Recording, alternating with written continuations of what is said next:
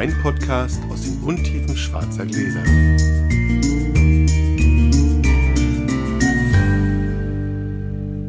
Hallo Sascha. Hallo Felix. Unsere letzte Folge ist gut angekommen, Ja, habe ich gemerkt. Also hast du mir erzählt, ich bin. sehr positive Resonanz.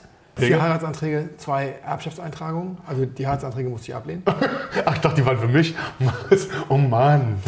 nee, im Ernst. Äh, klar, jetzt also nicht Tonnen, aber ich ähm, habe mittlerweile eigentlich immer so im Schnitt sowieso zehn Hörerkontakte pro Woche. Cool. War hier einmal da, einer. Also jetzt waren ja auch beim, am Samstag beim Dinner, waren ja auch ein paar Hörer oder dann treffen wir bei Anja im Laden wen oder so oder die Insta sonst wie. Und dann merkst du, wenn dann mehrfach irgendwie so das Wort sehr lustig oder komisch oder so fällt, dann merkst du, dass die Leute unseren Humor da geteilt haben. Aber unter dem eigentlichen Blogbeitrag zu der Folge hat niemand kommentiert. Also ich glaube, niemand konnte da mal so runterschreiben. Habe ich alles gewusst. Stimmt, schon mal ganz gut. Und auch meine Vorhersage, dass die Bonus-Super-Klugscheißer-Frage, die einem auch Google nicht beantwortet, ist ja mittlerweile sehr selten, dass Google einem Fragen beantwortet. ja, stimmt. Hat keiner gelöst. Ich kann das kurz auflösen, so wichtig ist es eigentlich gar nicht. Aber also die Schaumweinappellation, die keinen süßen Wein kennt, wo du also mit 51 Gramm Restzucker sozusagen die Herkunftsbezeichnung nicht mehr tragen darfst, ist die Franciacorta, der berühmteste Erzeuger, ist Bella Vista und die machen tatsächlich einen Wein namens Nektar mit Strich 50 Gramm Restzucker. Aber ist bei Nektar auch schon relativ klar. Ja, finde ich auch. Plubbert ins Glas. Fand ihn aber ganz gut, als ich ihn getrunken habe, wobei fairerweise auch ich bin nicht so immun gegen diese Romantik sozusagen. Wir haben den getrunken halt im Restaurant, Okay. in der Franciacorta, Ja, okay. zum Dessert ne? Ja. und, und ich musste ihn nicht bezahlen.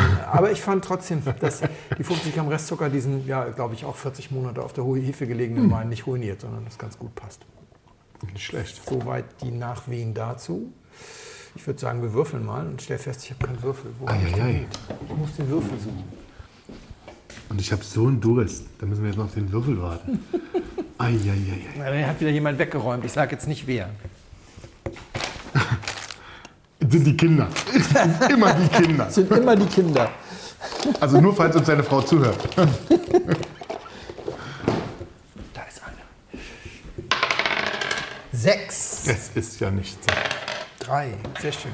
Ja, dann kriege ich hoffentlich jetzt was zu trinken und kann dann ruhig mal zuhören. So, wir trinken Cabernet Sauvignon 2005 vom Weingut Grenzhof Fiedler im Burgenland, Neusiedler See. Schauen wir mal. Ah, das höre ich schon. Das höre ich schon. Das ist ein Wein. Weißwein. Ähm, Du hattest Durst, ne? Blubbert mit 9 Grad ins Glas. Ich höre auch, ich höre auch deutscher Riesling. Leicht süß. Sascha, bitteschön. Dankeschön. Wohl. Zum Wohl. Mach ich ja mit einem daneben. Man muss vielleicht dazu sagen, dass ich den direkt aus dem Lagerschrank geholt habe. Das hat der Sascha mitbekommen. Der Lagerschrank hat 16 Grad, ist kein Weintemperierschrank. Also wird es wahrscheinlich kein trockener Riesling sein. Ich setze die Geschichte vom letzten Mal ein bisschen fort heute sozusagen. Dahingehend, dass ich beim letzten Mal ja ein Plädoyer dafür gehalten habe, dass man sich nicht irgendwelches Wissen reinbimsen soll, das recht nicht irgendwelches Profi-Wissen. Und habe das dann in der Postproduktion gehört und erst befürchtet, man könnte da jetzt den Schluss ziehen, dass ich jetzt ein Plädoyer dafür halten wollte, dass man gar kein super Profi-Wissen anhäuft, wenn man nur Wein trinkt. Das ist aber Quatsch. Natürlich, es gab auch keinen Kommentar in die Richtung. Ich glaube, dass das schon klar war. Ich bin ein großer Fan davon, wenn man als Weinfan auch ganz, ganz viel über Wein weiß, auch Dinge weiß, die man selber nie anwenden wird, weil es natürlich, wenn es ein Hobby ist, ne, ich bin halt nur der Meinung, dass man es sozusagen aufliest, wie es am Wegesrand liegt, auf der Reise durch den Ja. Wein. Ja. Für die allermeisten von uns ist das verbunden mit Besuchen im Weingut. Du bist ja gar nicht so oft in Weingütern, weil du so wenig deutschen Normalo-Wein kaufst, sozusagen. Ja, ist ja so. Aber ich glaube, die allermeisten unserer Hörer besuchen regelmäßig Weingüter. Und was mir unheimlich geholfen hat, war, irgendwann so ein paar Leute zu haben, denen man vertraut, die man dann anruft, wenn man mal wieder irgendwas im Weingut gehört hat, weil leider im Weingut halt auch wahnsinnig viel Blödsinn erzählt wird. Märchen. freue mich natürlich über Einladung von Weingütern, falls jemand zuhört. Ich komme gerne vorbei. Nein, war ein Spaß. Und, Also, wieso Spaß? Nehmen Sie doch an. Ja. Und, und wir haben schon mal drüber gesprochen, über, über Jörg Tanisch haben wir Wein von ihm verkostet, dass der jemand ist, der mir immer sehr, sehr viel geholfen hat. Aber Jörg sitzt da ein bisschen auch in seiner Moselblase sozusagen und ist ja ein Jahr jünger als ich. Der ist nicht nach der Lehre erstmal drei Jahre äh, durch die Welt irgendwie und war in Neuseeland und hier und da. Das heißt also, sein, sein Wissen ist tatsächlich dann jetzt irgendwann auch so begrenzt in dem Sinne. Und deswegen habe ich noch ein paar andere Leute und einige habe ich sogar schon mal erwähnt und ich wollte ein bisschen was über die erzählen und auch über Quellen, aus denen sich mein Weinwissen speist, die sozusagen auch öffentlich zugänglich sind. Also eine nicht öffentlich zugängliche Quelle ist auch dabei, aber fangen wir mit einer öffentlich zugänglichen an. Meine Lieblingslatzhose habe ich ihn genannt. Ich habe ihn schon mal erwähnt, Harald Steffens vom Weingut Steffens Kess Ja. in Rhein an der Mosel macht nämlich einen Blog. Bildergeschichten aus dem Weingut Steffens Kess. Da kann man ein bisschen was über Bio-Weinbau lernen. Da sieht man auch lustige Filmchen, legendär. Das ist schon bestimmt 15 Jahre alt, muss man suchen, findet man aber wohl. Ist dieses Video von ihm gedreht mit dem Schlauchboot paddelnd durch seinen eigenen Keller und dabei, dabei dann den Kopf einziehen müssen, weil das Wasser so hoch steht. Ja, das, ja, und überall schwimmen Tanks. Und er hat aber noch totalen Galgenhumor, weil die sind wenigstens so hermetisch, dass da kein Muselwasser reingeht. Der Wein wird nicht verdünnt. Aber ansonsten steht da nichts mehr, das schwimmt alles. So, ne? Weil er eben direkt an der Mosel liegt. Das war ein sehr witziges Video, hat dem Blog auch eine gewisse Bekanntschaft gebracht. Verstehe. Und Harald ist jemand, der mir ganz viel natürlich über Bio-Weinbau auch immer wieder erklären kann. Aber bei Harald ist es auch, und das tut einem fast ein bisschen weh, ähm, weil es ihm, ich sag mal, auch so ein bisschen seinem Erfolg im Weg steht. Harald leidet wie kaum ein anderer Mensch unter Intoleranzen gegen Gärnebenprodukte, also Histaminintoleranz und den ganzen Kladderadatsch. Und das führt dazu, dass er selber alle seine Weine Reinzuchthefe vergärt, weil jegliche Form von Spontangärung Ja. ist für ihn ganz schwierig und er sagt, ich will auf jeden Fall Weine machen, die ich selber trinken kann. Das ist verstehe die Maxime. ja. Und dann ist er eben als einer der allerersten Bio-Winzer, als weltweit auch einer der ersten Bio-Funktionäre und so weiter oder Bio-Weinbau-Funktionäre, ist er halt auch ein ganz, ganz ehrlicher Mensch. Das heißt, es gibt auf meinem Blog und ich glaube auch in meinem Buch ein Foto von Reinzuchthäfen. Das ist halt bei ihm entstanden, weil er der Einzige ist, der sagt, hier, was, du brauchst ein Foto von Reinzuchthäfen, klar. Hier. Und dann geht er halt da irgendwie an den Schrank und holt er die drei Pack Packungen und sagt, such dir eine aus oder mal alle drei und erklärt ja auch, welche wofür ist oder sowas. Ja. Dazu kommt, dass er lieber trockenen als süßen Wein trinkt und deswegen sehr viel trockenen Wein macht. Diese klassischen süßen Moselchen gibt es da nicht so viel und deswegen macht er sehr schlanke, sehr präzise, wie ich finde. Trockene Moselrieslinge. Dann liegt er auch noch in so ein bisschen, ja, Niemandsland wäre gemein gegenüber den Winzern, die in Reihe sitzen, aber das ist halt nicht Molitorland und das ist nicht Okay. Krümland und das ist nicht Egon Müllerland und das ist auch nicht, äh, ich was, Heimann Löwenstein oder, oder Clemens Buschland, sondern das liegt so ein bisschen so dazwischen. Da sind ein paar Bekannte für, für Insider, aber so für die breite Masse ist das noch so der Teil, wo man vielleicht das Moseltal verlässt, auf die Autobahn geht und dann bei Okay. Kastel wieder runterfährt, bei Wittlich dann von der Autobahn ab. Und deswegen ja, gibt es viele Leute, die eben so sagen, ja, die sind so reinzüchtig, die Weine. Okay. also gerade Kollegen schätzen seine, also nicht Kollegen von mir, sondern seine Kollegen, gerade in, in, in Winzerkreisen, gelten seine Weine eigentlich als was besonders Gutes. Also Tipp für jeden, der sich ein bisschen mit solchen Dingen beschäftigen will, ist das Weinblog Bildergeschichten aus dem Weingut Steffens Kess. Ich habe jetzt heute keine URLs aufgeschrieben. Der zweite, den ich auch gerne anrufe oder der mir viel erklärt hat, der hat keinerlei Blog etc. Das ist Peter. Peter habe ich angerufen und der hat mir nochmal bestätigt, was ich damals über Schwefel erzählt habe, über Schwefel als Schönungs- und Klärungsmittel und so weiter. Der hat alles gemacht, was man sich so vorstellen kann. Also der hat auch, der war Kellermeister an Spitzenweingütern, Gut Hermannsberg, als es noch nicht Gut Hermannsberg hieß. Ich glaube, er war der letzte Kellermeister der staatlichen Weinbaudomäne, wie auch immer die hieß. Hat aber auch eine Genossenschaft geleitet und hat auch mal so ganz groß Kellerei-Sachen gemacht. Ne? Und von ihm habe ich mal eine Geschichte gehört, die fand ich so irre, dass ich sie mir merken konnte. Und die hat jetzt gerade komplett nichts mit dem zu tun, was wir eigentlich erzählen. Aber er hat mir mal erzählt, wenn du Dornfelder industriell produzierst, also Ja. große Tanks und dann machst du das mit Maischer Erhitzung, 80 Grad ist ein bisschen wie Marmelade kochen. Dann hast du hinterher, wenn du das dann abpresst, einen pechschwarzen Most. Und wenn du den dann in die Gärung schickst, ohne was zu machen, dann kommt da ein hell lachs-zartfarbener Rosé bei raus. Echt? Das könntest du als Weißherbst verkaufen. Und unten im Tank kannst du mit der Schaufel die ausgefallenen Farbstoffe rausholen. Weil es einfach in der Weinchemie so eine Formel gibt, dass wenn die Farbstoffe, die Gerbstoffe im Verhältnis x zu x überwiegen, dann, in der, dann passiert in der Gärung folgendes, dann reagieren, also, oder dann ketten sich die Farbstoffe aneinander. Polymerisation ist, glaube ich, das, äh, oder Polymerisierung, eins von beiden. Ist das Fachwort dafür? Also es bilden sich noch langkettigere Polyphenole und die sind dann nicht stabil, die fallen dann aus. Und komplett. Und wenn du das verhindern willst, dann tust du Tanninpulver dazu. Oh. Wenn das Verhältnis Tannin zu Farbstoff wieder im Lot ist sozusagen, dann reagiert diese Menge an Farbstoff eben lieber mit dem Tannin, bildet auch ein langkettiges äh, Polyphenol, aber, aber das bleibt, ist stabil, sehr dunkel ja. und bleibt im Wein, fällt nicht aus. Okay. Und fand ich eine irre Geschichte. Ja. Und es ist wohl so, wenn du jetzt nicht gerade Spätburgunder machst, sondern bestimmte andere Rebsorten, dann musst du das auch gar nicht erst aufkochen, sondern dann gehört es zum klassischen Winzerhandwerk, dass du, bevor du das in die Gärung schickst, aber mal eine kurze Laboranalyse, mal kurz ein paar Werte.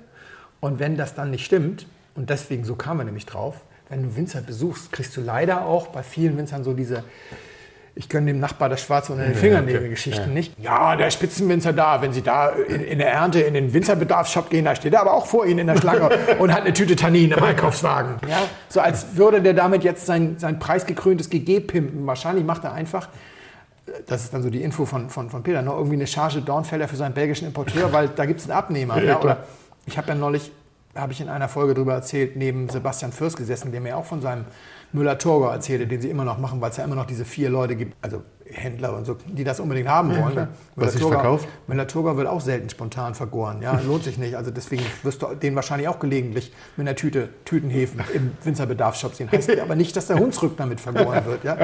So, also egal, Peter ist also der, Peter ist der Zweite. Ein extrem ehrlicher Mensch, der eben gerade solche Mythen auch nicht mag, weswegen er auch gerne mal, mal aneckt. Einfluss auf, die Wein, auf seine Reputation als Weinmacher hat es nicht. Er macht aber im Moment auch gar keinen Wein. Im Moment ist er Vertrieb bei Künstler. Und der dritte, das ist auch ein ganz spannender Winzer, das ist Bernhard Fiedler vom Neusiedler See äh, mhm. äh, aus, aus Österreich, also Burgenland, der auch deswegen spannend ist, weil er ganz andere Rebsortenspiegel hat, ganz, ganz andere Art Wein zu machen ist das, weil die eben auch sehr viel wärmer da unten sind, die haben weniger Säure, die haben höhere pH-Werte in der Regel und äh, deswegen ist es eine ganz andere Art Wein zu machen. Und Bernhard macht seit, na, seit 2006, macht er, schreibt er seinen Blog und das ist spektakulär, weil das ist im Prinzip wie ein Praktikum im Weingut, wenn man das liest.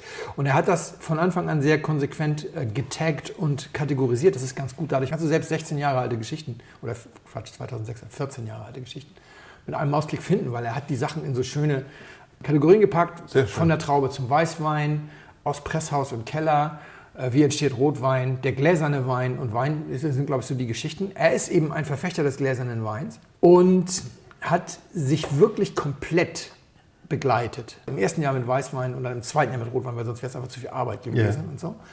Und er hatte das mit dem 2006er Chardonnay damals angefangen und den habe ich dann später auch gekauft. Und den habe ich hier fünf Jahre lang als Weihnachtswein getrunken. Wir haben mal in einer anderen Folge darüber gesprochen, dass ich an Weihnachten keinen kein Weinquatsch machen mag. Ja, ja. Das ist für mich ja eher so Kinderlachen-Ding und so. Und dass wir ganz lange auch Kartoffelsalat und Würstchen gegessen haben. Jetzt nicht mehr, aber da oh, ist eine Folge zu. Ja. Und, ähm, und da war irgendwie so sein Chardonnay, der so ein bisschen Holz hat, war der perfek perfekte Wein zu, äh, zur Bockwurst. Und dann habe ich später, als ich glaube 2006 habe ich dann fünf Jahre lang getrunken und dann habe ich nochmal 2011 nachgekauft. Erst als ich jetzt mit so ordentlichen Grauburgundern etc. zugeschmissen wurde, Konterflaschen vom Gummi, ja, habe ich damit aufgehört. Und jetzt ist ja auch Schluss mit Kartoffelsalat und Würstchen. Aber das war also lange Zeit mein, mein Hauswein sozusagen. Also 2006 liest sich so natürlich taufrisch, das ist alles ja. noch gültig. Das Einzige, was man an der einen oder anderen Stelle merkt, ist, es gab damals keine Naturweinszene. 2006 hat, ah, glaube ich, Frank äh, Cornelissen seinen ersten Jahrgang gefüllt. Aber das war in Sizilien am Ätna, das war noch nirgendwo hier genau, angekommen. Es gab noch nichts hier. Es gab ja, gar nichts. Genau. Und das heißt so, ich sag mal, diese Allgemeingültigkeit, die würde er wahrscheinlich bei dem einen oder anderen Satz heute ergänzen um den Hinweis, wenn man im konventionellen Bereich tätig ist, im Naturweinbereich macht mhm. man dieses oder jenes eventuell auch gar nicht mehr. Wobei ich auf der anderen Seite, ich habe jetzt extra nochmal nachgelesen, ich es auch taufrisch finde, wie er schon in seinen ersten beiden Artikeln auch darüber schreibt, dass das Lehrbuchwissen eigentlich dieses oder jenes will und dass es eigentlich vom Mittelweg abrät und dass das aber ein bisschen überholt ist und dass man mhm. den Mittelweg, da geht es zum Beispiel um Entrappen, Maischestandzeit etc., dass es eben zum Beispiel im Lehrbuch steht, Maischestandzeit nur ohne Rappen, sonst wird das fürchterlich bitter, weil du aus dem Holz die Bitterstoffe auslaugst. Und er dann eben sagt, wir haben auch Maischestandzeit mit Rappen gemacht. Wenn du perfekte Holzreife hast, kannst du, geht das auch. Und er ist da sehr präzise, aber er verfällt eben nicht ins Fachchinesisch. Also man kann es gut lesen. Und gut ja, man kann es dann ja. eben auch behalten, weil ja, man eben, also auch zum Beispiel bei der Geschichte eben mit dem Farbstoff und so weiter, das sind natürlich alles nicht Farbstoff und Gerbstoff, sondern das sind Flavonoide und Anthocyane oh, und so. Ja, und das ist eben das, wenn du das am Oxford Weinlexikon liest oder wenn du das, ja, dann musst du dir den ganzen Quatsch, und wenn dir das ein Winzer einfach mal erklärt, egal ob am Telefon oder in seinem Blog, dann lässt er den Quatsch halt weg und erzählt dir das so, dass du das verstehst. Hast du es viel schneller verstanden, genau. Ja, ja und dass du es auch behältst. Ne? Auch bei Bernhard ist es letztlich so ein bisschen gemein. Ich habe, dadurch, dass ich die Weine auch längere Zeit getrunken habe, mich auch zwei, dreimal mit Menschen unterhalten über die Weine und dass ich die ganz gut finde. Und ich so, ja, nee, das ist, das ist mir alles irgendwie zu technisch. und, beim Wein. Ja, die Weine sind mir zu technisch so gemacht. Man beißt so auf die Zahnräder dabei. Das. Und da muss ich, muss ich mal sagen, also die, die uns länger hören, wissen, dass ich ja sehr stark eben ein Verfechter dessen bin, dass wir mal nicht diese, diese Mehr vom Wein macht sich von alleine. Ne? Also ja. Bernhard ist sozusagen da der, der, der Watzlawick der Weinszene, der eben auch ganz klar sagt, man kann nicht nicht Wein machen, indem er dir halt eben erklärt, was du, jede Entscheidung, wenn du dich entscheidest, das fängt glaube ich schon im ersten Artikel an, wenn er so ein bisschen erklärt, wenn du morgens die Traube erntest und dann zügig ins Weingut fährst und sie kommt fünf Grad kälter an und das macht er an einer späteren Stelle. Ich habe heute mal so ein bisschen quer gelesen. Eben. Es kommt 5 Grad kälter an, als wenn du nachmittags erntest. Er schreibt da von seinem Muscat Ottonell in der, in der Kategorie gläserner Wein, wo er nämlich nachher zwei Chargen ja. miteinander vermählt. Und die eine ist morgens gekeltert und die andere ist nachmittags äh, äh, gelesen. Anderer Wein, auch andere Vorbehandlung des ja. Mostes und so weiter und so weiter. Das ist, glaube ich, auch etwas, was wir nie erzählt haben, was man vielleicht mal zwischendurch einmal sagen muss. Also für all diese Winzer, die jetzt sagen, sie würden ihre Weine nicht schönen. Das stimmt auch ganz bestimmt, glaube ich auch alles. Nur für Winzer gibt es zwei verschiedene Dinge. Einen Wein schön und einen Most schön. Ja? Also wenn du mal genau nachfragst bei denen, die Most schön heißt meistens auch nicht Most schön, sondern vorbehandeln. Wenn du also einen Winzer, der dir sagt, er würde niemals seinen Wein schön, fragst, ob er denn seine Moste nicht vorbehandelt, dann guckt er dich häufig einfach an und sagt, natürlich meint das, was denn was für ein Quatsch. Ja, also ähm, das nur mal so. Und, und, und Bernhard behandelt ganz viele Moste vor und das wirkt dann immer so, als würde er schon quasi von Anfang an schön. Nee, das ist teilweise da sehr normal. Das, das lernt man da ganz gut. Und, und er erklärt das eben auch total gut, eben wie bei diesem Temperaturbeispiel ja. und so weiter, indem er eben dir ganz klar sagt, du kannst nicht nicht Wein machen. Die Entscheidung fängt bei der Ernte an, ja, dann Maischestandzeit oder nicht, mit oder ohne, also ent, ent, entrappen oder, oder abrebeln oder mit, mit äh, Ganztraubenpressung und, und, und, und, und.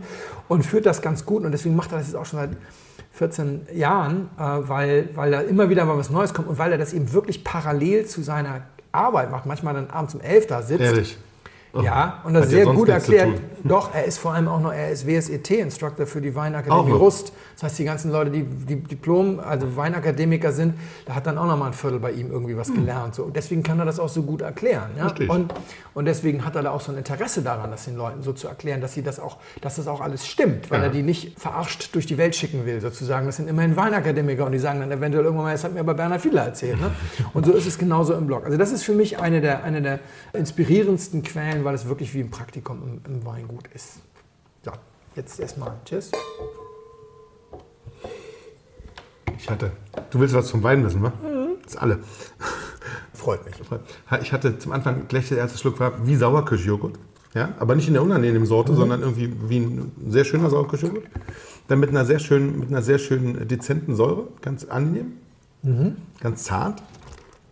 Ein, ein schöner leichter Wein, ja. Also ich würde ihm jetzt nicht so wahnsinnig viel Alkohol zuschreiben. 13,5 vielleicht oder so oder 14 maximal. Mhm. Ähm, also jedenfalls schmeckt es so, als ob ja. er nicht so wahnsinnig unglaublich viel Bums hat. Also mit Bums meine ich wahnsinnig viel ja. Alkohol. Ich habe zum Anfang ganz kurz an einen, an einen sehr guten Gamay gedacht, aber das war dann ein bisschen weg und dann war ich irgendwie ein bisschen in Italien. Also ich sage mal, wie ich das sehe, mit der Leichtigkeit, ja, ich finde, so eine richtige Leichtigkeit ist es für mich nicht. Es hat so eine ätherische, so eine Eukalyptusnote, sowas. Weißt du, sowas leicht Schwebendes, sag ich mal, in dem, in dem Sinne. Das ist ja leicht. Nicht, Schweben ja, ist ja, ja, leicht. Ja, deswegen sage ich das ja, ja. Diese, diese Art von Leichtigkeit, nicht die Leichtigkeit von, wenn wir den jetzt aus einem durchsichtigen Glas trinken, ist er bestimmt ganz hell oder so. Ach so, das meine ich. Also diese Art von Leichtigkeit hat er, hat er nicht, sondern er hat so diese, aber so wenig Alkohol hat. Ja, 13,5 kann sein, aber ich. Aber sie sind gut eingebunden. Also merkst du, es ist ja, also nichts, nichts, nichts, nichts Störendes an Alkohol, sondern der wirkt halt sehr zart alkoholisiert. Ja, ja also so wie ich. Sehr zart alkoholisiert. Äh, und er gefällt mir ausgesprochen gut tatsächlich. Mhm. Also bestimmt eine Flasche, die wir sehr schnell mhm. zügig leeren würden. Ja. Oder machen. Also sehr hübsch. Ich, nee, ich würde ihn ich bleibe bei Italien. Ja. Und hast du eine Idee, ob das eine Cuvée oder Rebsorten rein ist? Ich würde eine Cuvée draus machen. Hm. Es ist Rebsorten rein. Ah. Ich finde, es ist sogar eine sehr es ist, na, jetzt bist du spannend. schöne Interpretation der Rebsorte, weil die Rebsorte, wir haben gerade am Wochenende Weine im Glas gehabt, die hatten die nur anteilig, also Cuvées damit und die waren sehr, sehr fruchtig und sehr johannisbeerig und so, so Cassis-mäßig Ja, ja. unterwegs und so weiter. Das ist Cabernet. Ja.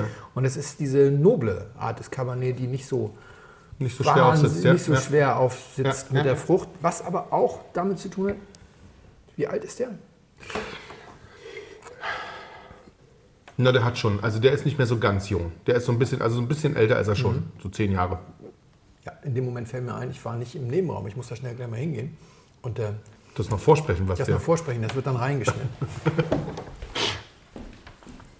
Und bringst ihn dann einfach mit. ja, mach ich dann ab. Sehr gut. So, wir trinken Cabernet Sauvignon 2005 vom Weingut Grenzhof Fiedler im Burgenland, Neusiedler See.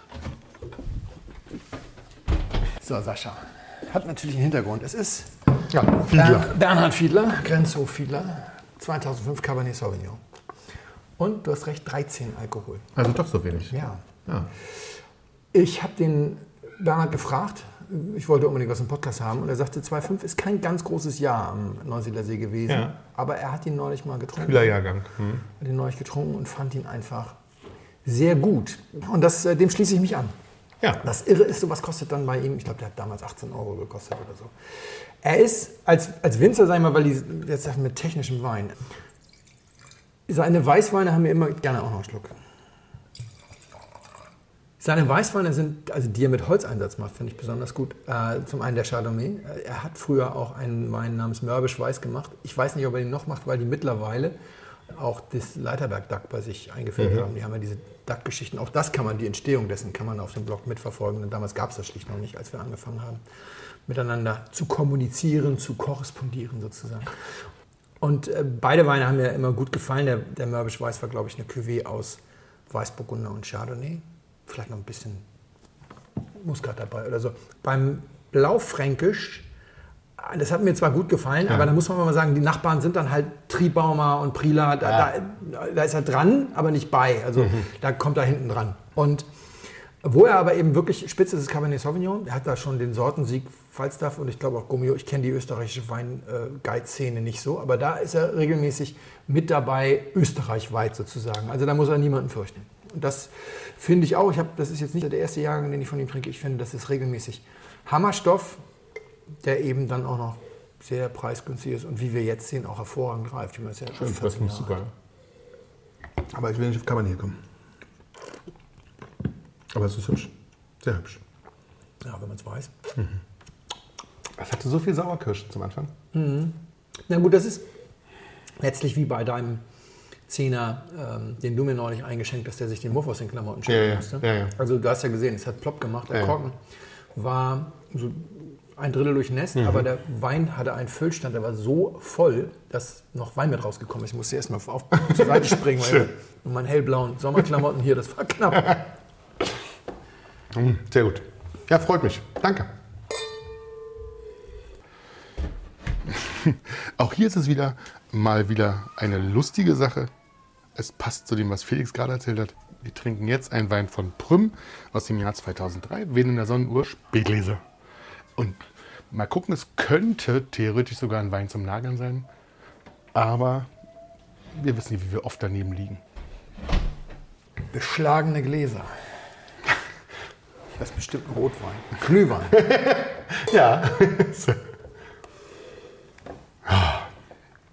Was denn das für eine Nase? Aha.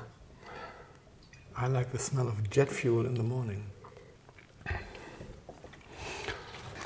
Können noch ein bisschen wärmer werden, aber dann ist gut. Ihr wisst es noch, wir haben ja letztes Mal geworben für unseren Insta-Blindflug, den wir ja am Sonntag machen. Jetzt nächster Sonntag, wollen wir euch noch einmal dran erinnern drauf, und den genau. Dienstag darauf nochmal. Und wir hatten natürlich unser Blindflug-Rettungsdinner für den Parkstern. Mhm. Und das war ziemlich erfolgreich. War eine tolle Sau. War eine tolle, eine tolle Sau, könnte man auch sagen. Wir haben wir haben es uns wirklich gut gehen lassen. Wir haben sehr gut gegessen. Ich weiß nicht, ob ihr es mitgeguckt habt, ob ihr uns auf Facebook und Insta ein bisschen verfolgt habt. Ich kann euch ja mal kurz nur noch mal, damit ihr wisst, wie gut wir es hatten, kurz sagen. was, wir können es ja mal aufzählen, was wir sozusagen hatten, zum, zu welchem Gang wir welchen Wein hatten und ob es uns denn wirklich gut ging. Ich so hilft mir ein bisschen, wenn ich mit dem Wein durcheinander komme, aber ich glaube, das kriege ich hin. Wir sind, haben ganz harmlos angefangen mit einem Lado. Wir haben, Mit- erstmal haben wir angefangen mit zwei, Ja, mit stimmt, zwei mit zwei Magnums Magnums Sekt. von, vom Weingut Strauch, Strauch. also Sekt Manufaktur Strauch. Das haben wir noch draußen auf der Terrasse getrunken. Die erste, In der Sonne. Ja, die erste. Das war super. Ja, und den letzten Schluck dann am, am Tisch. Man musste ja mit, mit Maske zum Tisch gehen, Klar. deswegen war das auf der Terrasse natürlich angenehmer. Der war sehr gut. Das war das eine, Ja. er war sehr gut, aber vor allem hatte der auch eine schöne Geschichte. Aber ich schreibe da nochmal was im, im Blog drüber. Das war der einzige Wein, der nicht aus unseren Kellern kam. Danke nochmal an, an äh, Das Familie Strauch-Weißbach. Genau. Die haben den gesponsert, weil wir keine Großflaschen Null. Schaumwein hatten. Null. Haben wir, also ich habe ich hab auch heute noch mal geguckt, da ist nichts. Nee, Keine Großflasche, keine Großflasche Sekt oder Und- Shampoos oder sowas. Und das ist halt das Besondere ist halt, das ist einer der seltenen Spitzensekte in Deutschland Rosé, die 100% weiß gekeltert ist, 100% Chardonnay versektet Ja. und, dann, und dann mit Rotwein dosiert. Also ganz leicht lachsfarben, was ja eigentlich sonst exklusiv in der Champagne gemacht wird. Haben Sehr alle, ganz, haben, haben alle ganz schön geguckt, als du es erklärt hast. Und alle waren so ein bisschen, ah. Das war der Sinn und Zweck Ja. Und dann schmeckt er auch noch ziemlich gut. Mhm. Tja, zum Wohl. Ich muss noch mal einen Schluck trinken. Ist das immer noch tief beschlagen. Dann haben wir natürlich ganz, ganz, ganz zart angefangen mit dem Lado. Ähm, Fischrogen, grüner Spargel, Schafgarbe und ähm, Knäckebrot. Und dazu gab es einen wirklich dezenten Einstiegswein, ein ADL.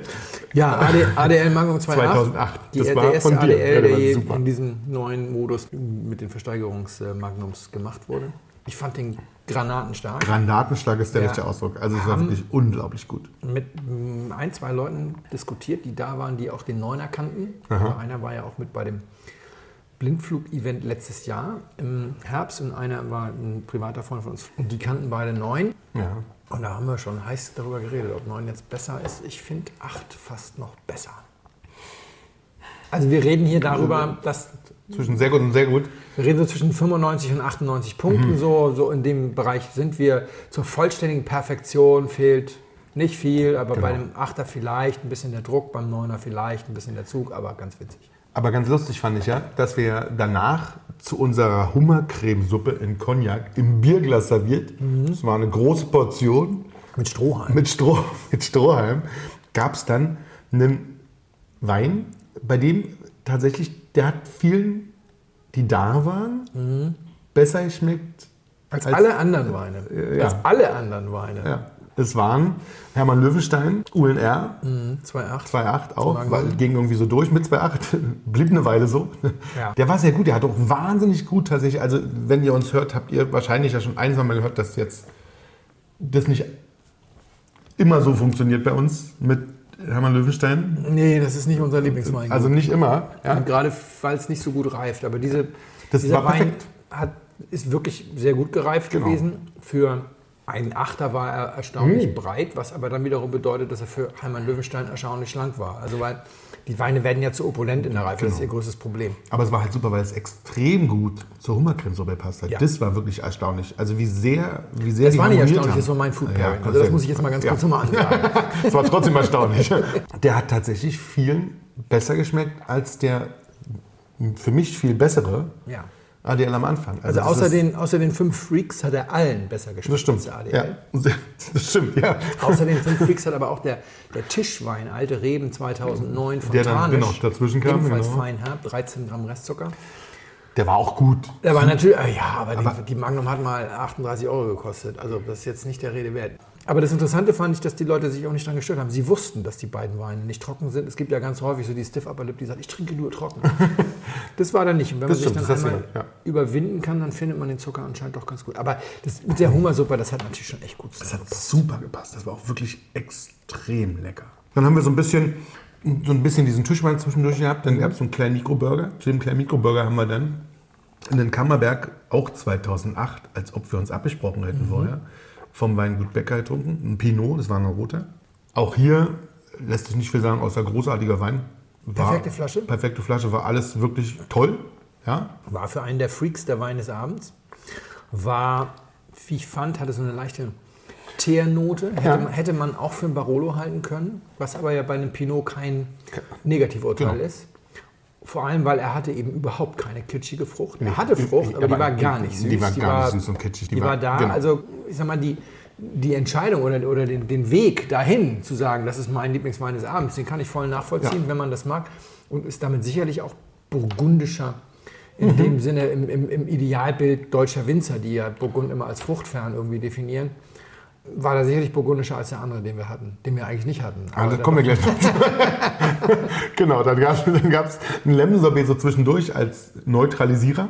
Und dann kam Das ja gab es, weil wir ja von Rot wieder Ja, zurückgingen zurück auf Weiß. Genau. Und dann kommt jetzt eigentlich unsere eigentliche Geschichte des Abends. Dann gab es Wels mit Vanille, mit Van- Vanille Sepia Juice, Mairübe und Sauerklee. Geile Kombination auch wirklich. Also die Kombination der Beilagen war unglaublich Beilagen waren gelungen. Weltklasse, ja. Weltklasse, ja. Und dazu so- sollte es geben einen aus der Magnum 2012 kommenden Huber Schlossberg Chardonnay. Ja. Wunderbar, schönes Etikett, gute Flasche, sah toll aus. Und beim Aufmachen, also ich war, war vorher da und habe die Weile ähm, aufgemacht und auf Kork geprüft, damit wir nicht uns in die Nesseln setzen. Ich habe die im Keller aufgemacht. Schön. Damian hat oben Kapsel abgeschnitten, ich Korkenzieher rein, Korken raus. Und beim Korken rausziehen gucke ich auf den Korken und denke, hm, jetzt ist aber ulkig. Der ist ja ganz dunkel. Der ist ja ganz dunkel. Der ist total dunkel. Was ist denn das? Er ist eingegossen und dann kam aus dieser wunderbaren Chardonnay-Flasche ein Pinot raus. Rotwein. Ein Rotwein. Also ich, wir nehmen bis jetzt, wir nehmen an, dass es ein Pinot ist. Er hat auch wirklich, also wir, Es war ein wunderschöner Pinot. Es war ein würde, wunderschöner Pinot. Ich würde, ich würde sagen, es war ein Pinot und ich denke, es war auch ein Pinot vom Weingut, Das weil ja. wenn du einen Wein fälscht, Den machst du nicht. dann machst du ja nicht, du fällst ja nicht fälschständig einen Weißwein, in den du einen Rotwein rein, reinfüllst. Das ist ja Quatsch. genau. Das ist ein ganz klarer Fall von falsch etikettiert. Ja. Also war auch, wir haben es nochmal geprüft, der Korken ist original direkt vom Weingut und die Etiketierung. Genau, du bist ja mit dem Weingut in Verhandlungen oder nicht Verhandlungen, in Gesprächen, weil wir haben gedacht, naja, ganz einfach, klar, es ist Schlossberg Pinot. Genau. Aber das, das Schlossberg Pinot war es in dem Fall leider auch nicht, weil Schlossberg Pinot wurde 2012 nicht in Magnums erfüllt. Ist klasse, ne? so eine total. Sherlock Holmes-Geschichte. Ja, so, irgendwas wird es schon sein. Rudy Canavanian irgendwie lässt grüßen, so, Genau. der dann irgendwann einen Wein gefälscht hat, den es gar nicht gab. Und Genau. damit darüber ist er dann gestolpert. Aber wir hatten Glück, das hatten wir schon quasi im Keller beschlossen, zum Wels geht auch ein Pinot. Und es hat tatsächlich auch wunderbar gepasst. Ich bin manchmal froh, dass ich ein Buch geschrieben habe. Das ist gedruckt, das ist nicht nachträglich manipuliert. Man kann das genau sehen, da steht drin. Ich bin ja eigentlich ein Verfechter, Rotwein und Fisch ist scheiße. Ich finde diese Pseudorebellentum finde ich gruselig, aber Schwertfisch und Wels sind Fische, zu denen ich regelmäßig Pinot trinke. Ja. Und es hat auch wirklich gut gepasst. Und der Pinot war wirklich auch großartig. Ich fand ihn ehrlicherweise sogar Besser einen als den Tick Bäcker. besser als den Bäcker. Ich auch. Ja? Ähm, der war ein, ein Tick fruchtiger, aber auch nicht kitschig. Ja? War ein Tick fruchtiger, halt eine, nochmal eine bessere Säure. Es war wirklich ein toller Wein. ich mag ja diese Frucht. Ich bin ja auch nicht, also diese, diese ich, deswegen habe ich ja gesagt, fruchtfern. Ich, dieser Burgund-Diskussion kann ich ja nicht so richtig folgen. Also ich fand den auch besser. Ja, großartiges Stück. Auch wenn es überraschend war, wie gesagt. Also immer noch. Wir gucken mal, was dabei rauskommt. Dann haben wir sehr schön äh, zweierlei Reh gegessen. Ähm, rosa Rücken und äh, zart geschmorte Keule. Dazu gab es eine Magnumflasche ähm, La Chapelle aus dem Weingut Jabolet. Jabolet. Jabolet. Aber manchmal ist es mit dem Sprechen nach zwei Gläsern manchmal Ja. mehr so einfach. Aus dem Jahrgang 96. Genau. 1996, nicht 1896, sondern 1996. Die auch perfekt gereift war. Die war perfekt Die gereift. war Die, hat perfekt gereift. Das war für wirklich. mich viel besser geschmeckt als die 93 Parker-Punkte. Ich fand den sehr elegant. Ich auch. Und wir haben zusammen, was haben wir denn neulich beim Gänseessen getrunken? Ähm, ähm, Oh, wir haben den ja schon mal getrunken. genau, das war, ein, der Magnum. ein Jahr, es war ein Jahr früher. Oder später, 97. 97. 97. Und da war Sascha ja, Sascha hat den ja letztes Jahr auf seiner Liste der zehn schönsten Weine gehabt und ich habe den ja nicht mitgetrunken. Ich habe ja nach dem Probeglas gesagt, ich nehme hier den leckeren Italiener, weil mir das gar nicht gefallen hat. Deswegen war ich auch gar nicht so darauf eingestellt, dass mich das jetzt flashen würde. Aber? Das war richtig, richtig elegant. Ja. Sehr, sehr schön. Ja. Da muss man mal wieder feststellen, also diese Nummer mit den Magnums macht tatsächlich schon manchmal. Vielleicht ist es das, aber es ist natürlich auch einfach ein anderer Jahrgang. Ja, das ich jetzt, es waren tatsächlich meine ersten beiden Jabolet Ene. Das werden nicht meine letzten beiden gewesen sein, weil wir haben ja mal gegoogelt, man kriegt erstaunlich günstig. Ich hab In ja auch- Abführung 100 bis 150 für die Eintel. Genau. Auch aus guten Jahren, solange nicht 100 Parkerpunkte dran klebt, Genau. ist das immer einigermaßen bezahlbar. habe ja noch ein bisschen. genau. Ja, also, Also hat mich mit dem Wein versöhnt. Sehr. sehr gut. Ich Da, da sind wir doch schon mal. War für viele auch der, der Wein des Abends. Ja. Wir haben eigentlich nach Rot und Weiß getrennt. Also bei Rot, Rotwein, genau. war es vor Ja. allem insgesamt war der Heimann Löwenstein immer noch überlegen, aber rot war das für die meisten. Dann hatten wir noch, zwischendurch gab es noch als Tischwein den ähm, 2012er Cotrodi von äh, Guidal. Ja, und da habe ich eine Moderation gemacht und ich habe gesagt, weil die ja nebeneinander sind, beide Rohen, und ich habe gesagt, das ist so ein bisschen wie der prollige Bruder, der gerade aus dem Fitnessstudio kommt. Ja, ja. Genau so war das. Ein bisschen Das aufgepumpt, genau. ein bisschen hm. Aber gut, es war also wirklich. Ja, war aber für mich ähnlich wie damals, Ja. als, wir, als wir Krug gegen, gegen Dom Perignon getrunken haben. Ist so, dass ich sagte, boah, das ist aber ah, wirklich rustikal. Äh, aber das natürlich auch ein Riesenpreisunterschied in dem Fall. wa? Ja, aber Also es kostet ja immer noch. Was kostet der Eintel von dem? Auch über, weit über 20, oder? Ja, ja, 40, irgendwie sowas. Um, um die, ich glaube, um die 40. Das, was. Ja, das ist dann schon nochmal. Das Aber ist, also es gibt auch da oben, Côte ist natürlich eine teure Ecke, aber es gibt auch da oben im, in der Nordrhone dann jede Menge Weine, die die Hälfte Mhm. kosten und besser sind. Und dann gab es noch hinten dran, weil wir uns nicht zusammenreißen konnten, gab es noch mal einen 2004er Labazetta vom Weingut Laba, Maß Alter. Maß Alter, vom Weingut Maß Alter.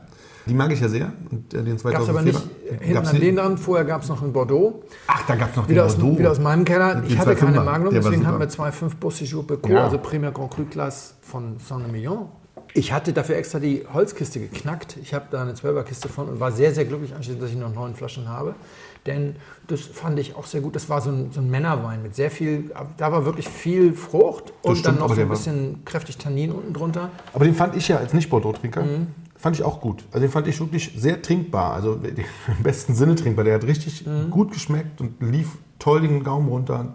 War richtig schön. Ein toller Wein. Also kann man ja nicht meckern. Also hat, der hat ja auch 70 Euro in der Subs Ja, ja. gekostet. Ne? Da war, hast du Geschenk. auch die Hoffnung, dass, du das, dass das wirklich auch ein bisschen was, was bringt, vor allem wenn du dann eben noch auf neun Flaschen sitzt. Ähm, Aber das ist eben kann man auch so ein Wein. Ja. Ja. und dann kannst du auch noch weitere 10, 15 Jahre mindestens. Also der, der, Der, macht genau. nicht schlapp. Nee, der macht nicht schlapp. Das glaube ich auch.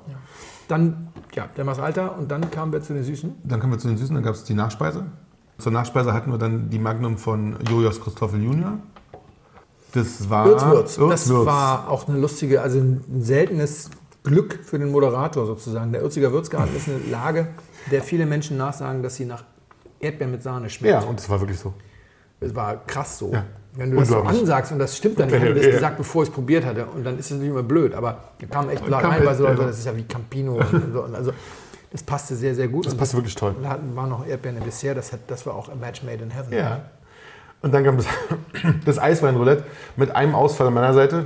Ich habe einen kleinen Korken nicht erkannt, einen Korkfehler Nee, sozusagen. hattest du den geöffnet? Ah, Ja, ja, ich hatte ihn geöffnet, aber ich habe an dem Fall bei den Eisweinen, weil es so kleine Flaschen waren, nur am Korken gerochen. Ja, das nützt halt nichts. Das kann immer schief Ja, ja. gehen. Und Na, vor allem, bei denen nicht probiert, bei den Ja, kleinen. Aber ich sag dir mal, was dich vielleicht tröstet, diese Weine überdecken den Kork auch unmittelbar nach dem Öffnen gern. Das hätte dir, also zum Glück hast du nur gerochen, eventuell hättest du auch noch probiert, dann wäre es noch genau. peinlicher sozusagen. Da hat doch einer probiert, da fehlt doch ein Schluck. Genau. Ähm, aber das halt, also so, ein- so, ein- so ein 100 Gramm Restzucker-Ding, äh, der schluckt eine ganze Menge, den musst du, glaube ich, erstmal fünf Minuten atmen lassen, bevor du weißt, ob er Kork.